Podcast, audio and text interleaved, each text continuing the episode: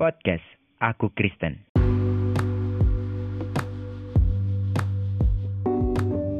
Hari ini kita diperhadapkan dengan sebuah realita yang mengatakan bahwa kekayaan tidak menjamin hidup kita lebih lama di dalam dunia. Semenjak corona datang, bahkan ada orang mengatakan bahwa yang paling takut kena corona adalah orang kaya.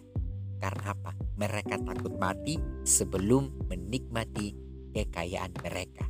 Bahkan yang takut bangkrut kan ada orang kaya karena banyak usaha-usaha yang tutup karena adanya corona. Firman Tuhan mengatakan di dalam pengkhotbah pasal 6 ayat 1 begini. Ada suatu kemalangan yang telah kulihat di bawah matahari yang sangat menekan manusia. Orang yang dikaruniai Allah kekayaan, harta benda dan kemuliaan, sehingga ia tak kekurangan sesuatu pun yang diinginkannya. Tetapi orang itu tidak dikaruniai kuasa oleh Allah untuk menikmatinya, melainkan orang lain yang menikmatinya. Inilah kesia-siaan dan penderitaan yang pahit. Ternyata ada orang yang ditakdirkan oleh Allah kaya, tetapi sayang banget mereka tidak ditakdirkan untuk menikmati kekayaan mereka.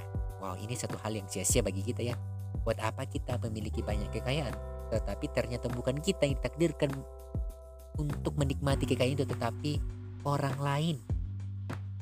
Jika orang memperoleh 100 anak dan hidup lama sampai mencapai umur panjang, tetapi ia tidak puas dengan kesenangan, bahkan tidak mendapat penguburan, kataku, anak gugur lebih baik daripada orang ini.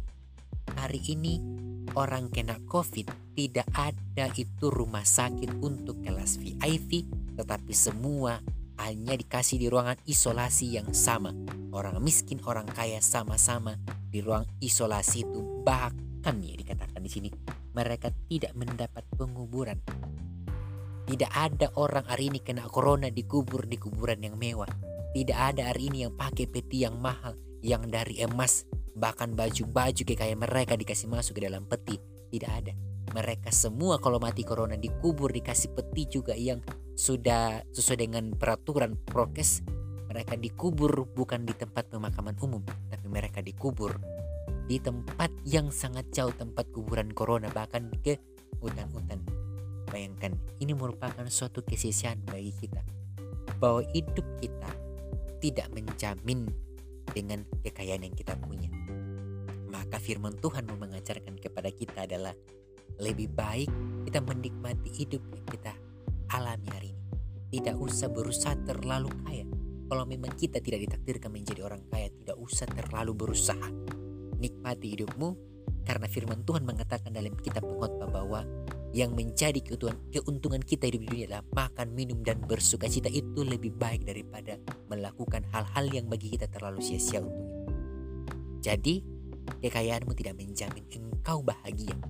Tapi yang menjamin engkau bahagia adalah ketika engkau tetap bersandar sama Tuhan, menjadikan Tuhan seluruh langkah kehidupan kita. Maka yakin dan percaya, engkau mendapat bahagia yang sesungguhnya.